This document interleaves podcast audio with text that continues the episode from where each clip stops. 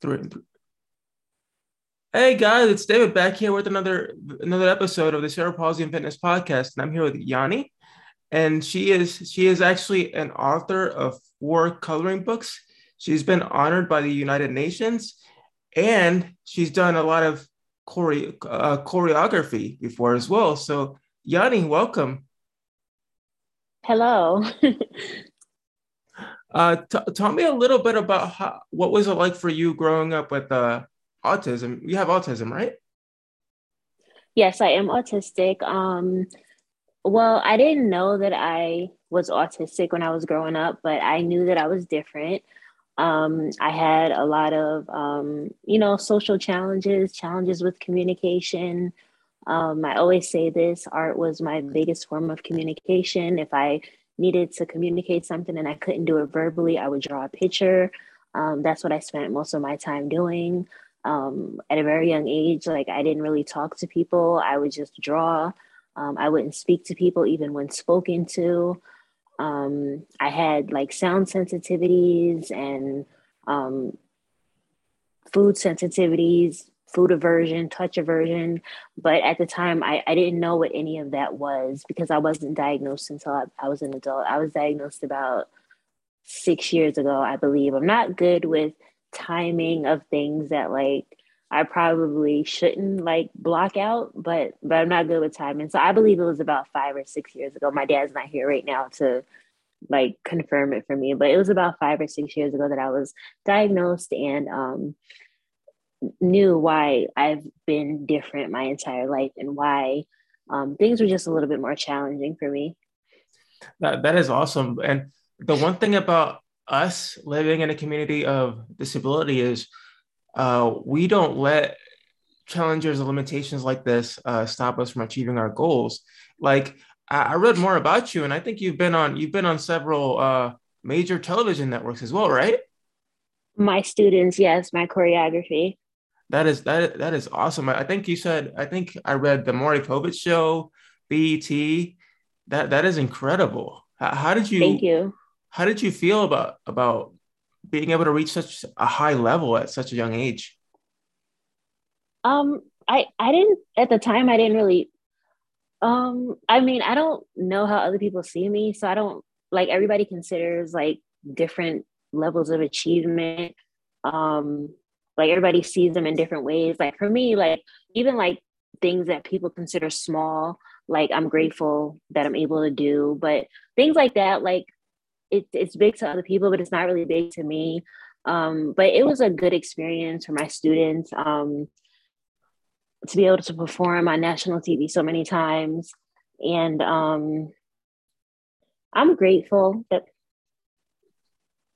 Do, do you feel like, in a way, um, you're trying to break, I guess, that stigma and that also the, uh, trying to think of the word, it's in the back of my head here.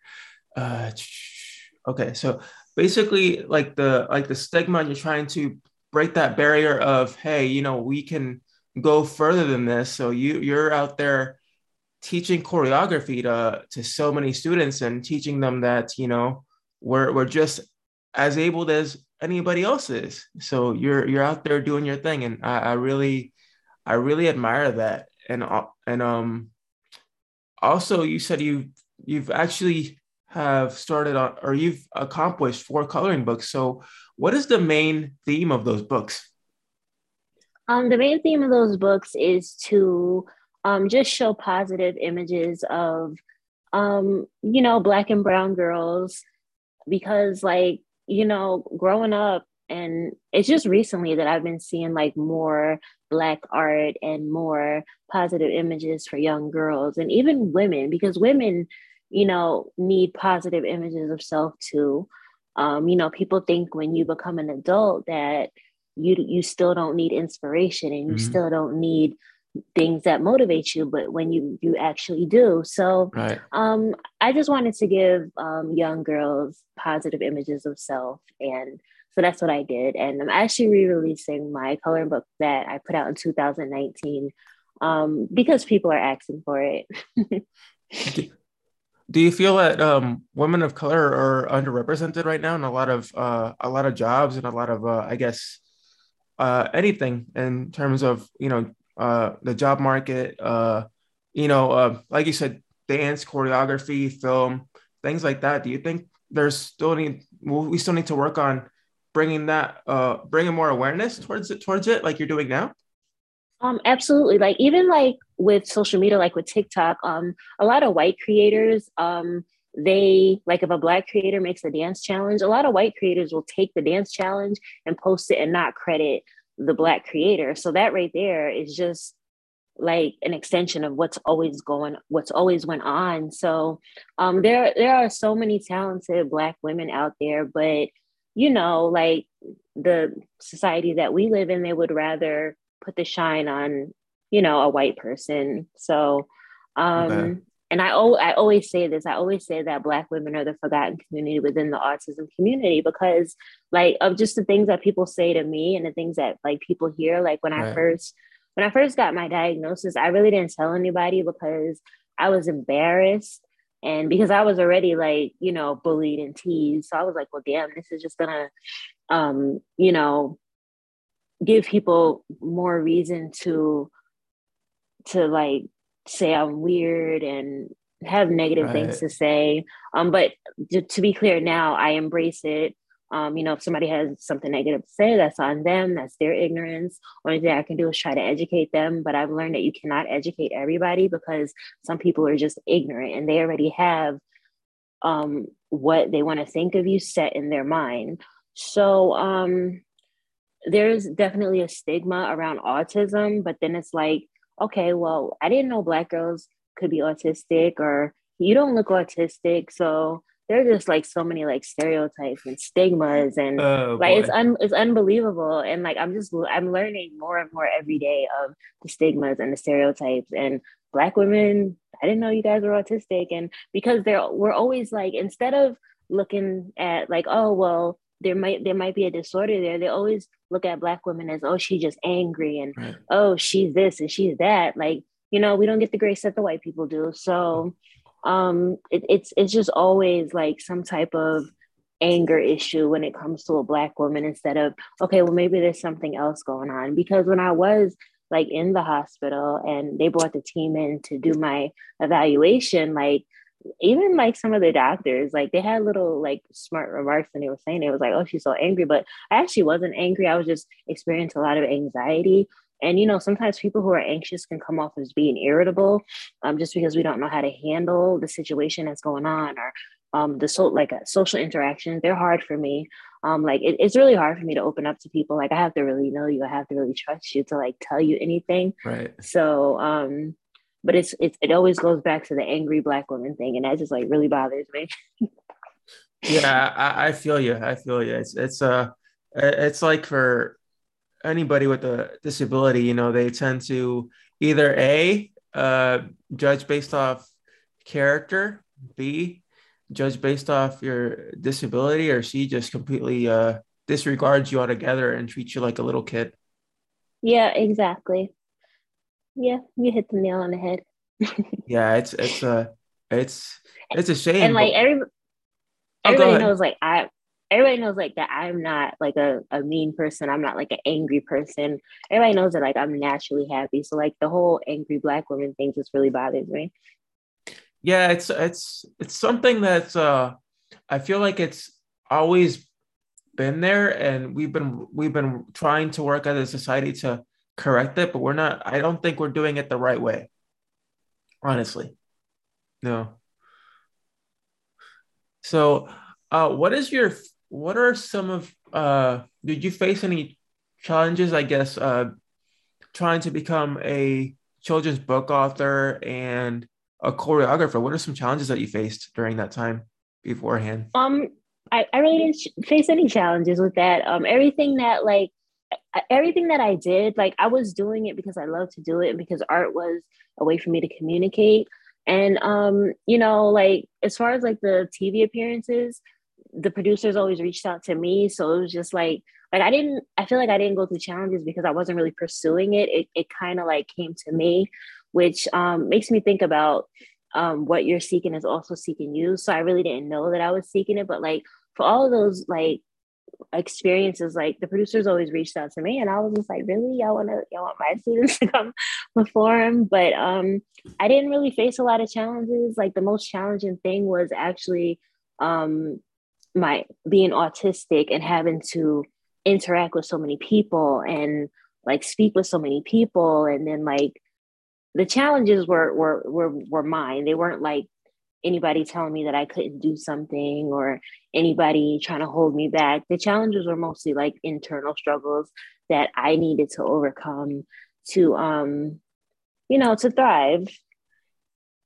That, that's that's awesome. You know, it's it's we always have our own internal challenges and our struggles to overcome and as long as we're strong enough and positive enough to uh, overcome them that's what that's what matters at the end of the day it's about us wanting to succeed. Um, yeah. And tell me a little bit about being honored for the United Nations. I was like, I was taken aback by that. you- um, well, it was, I don't know, it was kind of weird. Like, I I think they knew about me because I was honored in Westchester County. I was given a proclamation in my own day, um, April 26th, I believe um, is Ayanna Davis Day in Westchester County, New York. Wow. So I believe that's how the United Nations like heard about me. Um, and um, we had like a ceremony and they gave me an award and I don't even know where it is. I feel kind of bad, but it was like um, years ago. But um, I was very grateful and very honored. And, um, you know, I kind of was like, well, why? Why me? But um it was a good experience. Um i was like a little bit like i'm not a shy person but i don't like i don't like to like speak about myself. Like it's hard for me to like be in public and talk about myself. Even like when like i'm speaking to people like in the beginning i like when like the host reads the bio because when they're like tell me a little bit about yourself i don't know where to start and i kind of don't know what to say but um so that was like the most challenging part about that is when they want they're like oh so say a few words about yourself to us which i kind of really didn't do. I just told them how grateful i was um and thanked them for honoring me. So it was great and my students actually performed at the ceremony. That that is awesome and and that's why as a podcaster it's always important to look at your show notes. So that way if we have a guest like yourself we can back you up yeah, yeah, it's uh, it's it's it's so it's so wonderful to hear something like that and to to accomplish something like that. You're definitely making some huge waves. You know, you're you're showing the world that uh because just because you're autistic or you know because you're you're you're black it doesn't it doesn't make you any different you're human at the end of the day you know yeah and you've accomplished so many goals so what are what are some of your long-term goals? What do you want what do you want to take uh I guess yourself in the next uh maybe 2 to 3 years? Um in the next 2 to 3 years. Well, my first goal is to try to get my health under control because I'm having some challenges. Um, nothing I haven't been through before, but it's just a little more intense right now. So that's like one of that's like what's most important to me. And I just want to continue to try to educate people more about autism, take the stigma off of autism, um, remind the world that Black women are autistic, remind the world that autism does not end when you're 18. So, like, those are some of my goals. Like, I have like a lot of creative arts things that I want to do, but I haven't set like a anything like, okay, I want to do exactly this. But I know that there are more things that I want to do with art. So, um, but my main goal is to just continue to keep educating people, continue to try to break the stigma. Um, like because I saw an interview and I, I didn't even watch the whole thing because it was so horrible. But there was a mom talking about um her autistic kids. And I'm sure she's an amazing mom, but like all the things that she was saying is like the narrative that is pushed all the time with autism. And it was so wrong. And like her kids aren't old enough to speak yet. So she, she just seemed like she was very misguided and she just might be um, getting her information from the wrong sources um, because there are a lot of autism organizations um, that push the same narrative that that say that like all autistic people are like savants and geniuses and all autistic people are not and it just makes it harder for like the people who are not like a savant or who are not a genius that are autistic, like they see this narrative being pushed and they're like, okay, well, I'm not a genius. So like it just makes it more challenging for the people who are not those things and the narrative right. that is always pushed. So th- those are my goals to just continue to keep trying and doing my best to educate and break some of the stigma. And what would you tell your your younger self right now? That's uh, like that's still struggling with accepting themselves and uh, just trying to get uh, through life. Um, I would tell my younger self to keep going, never give up, and that even a bad day only has 24 hours. Hey, I, I love that. I love that.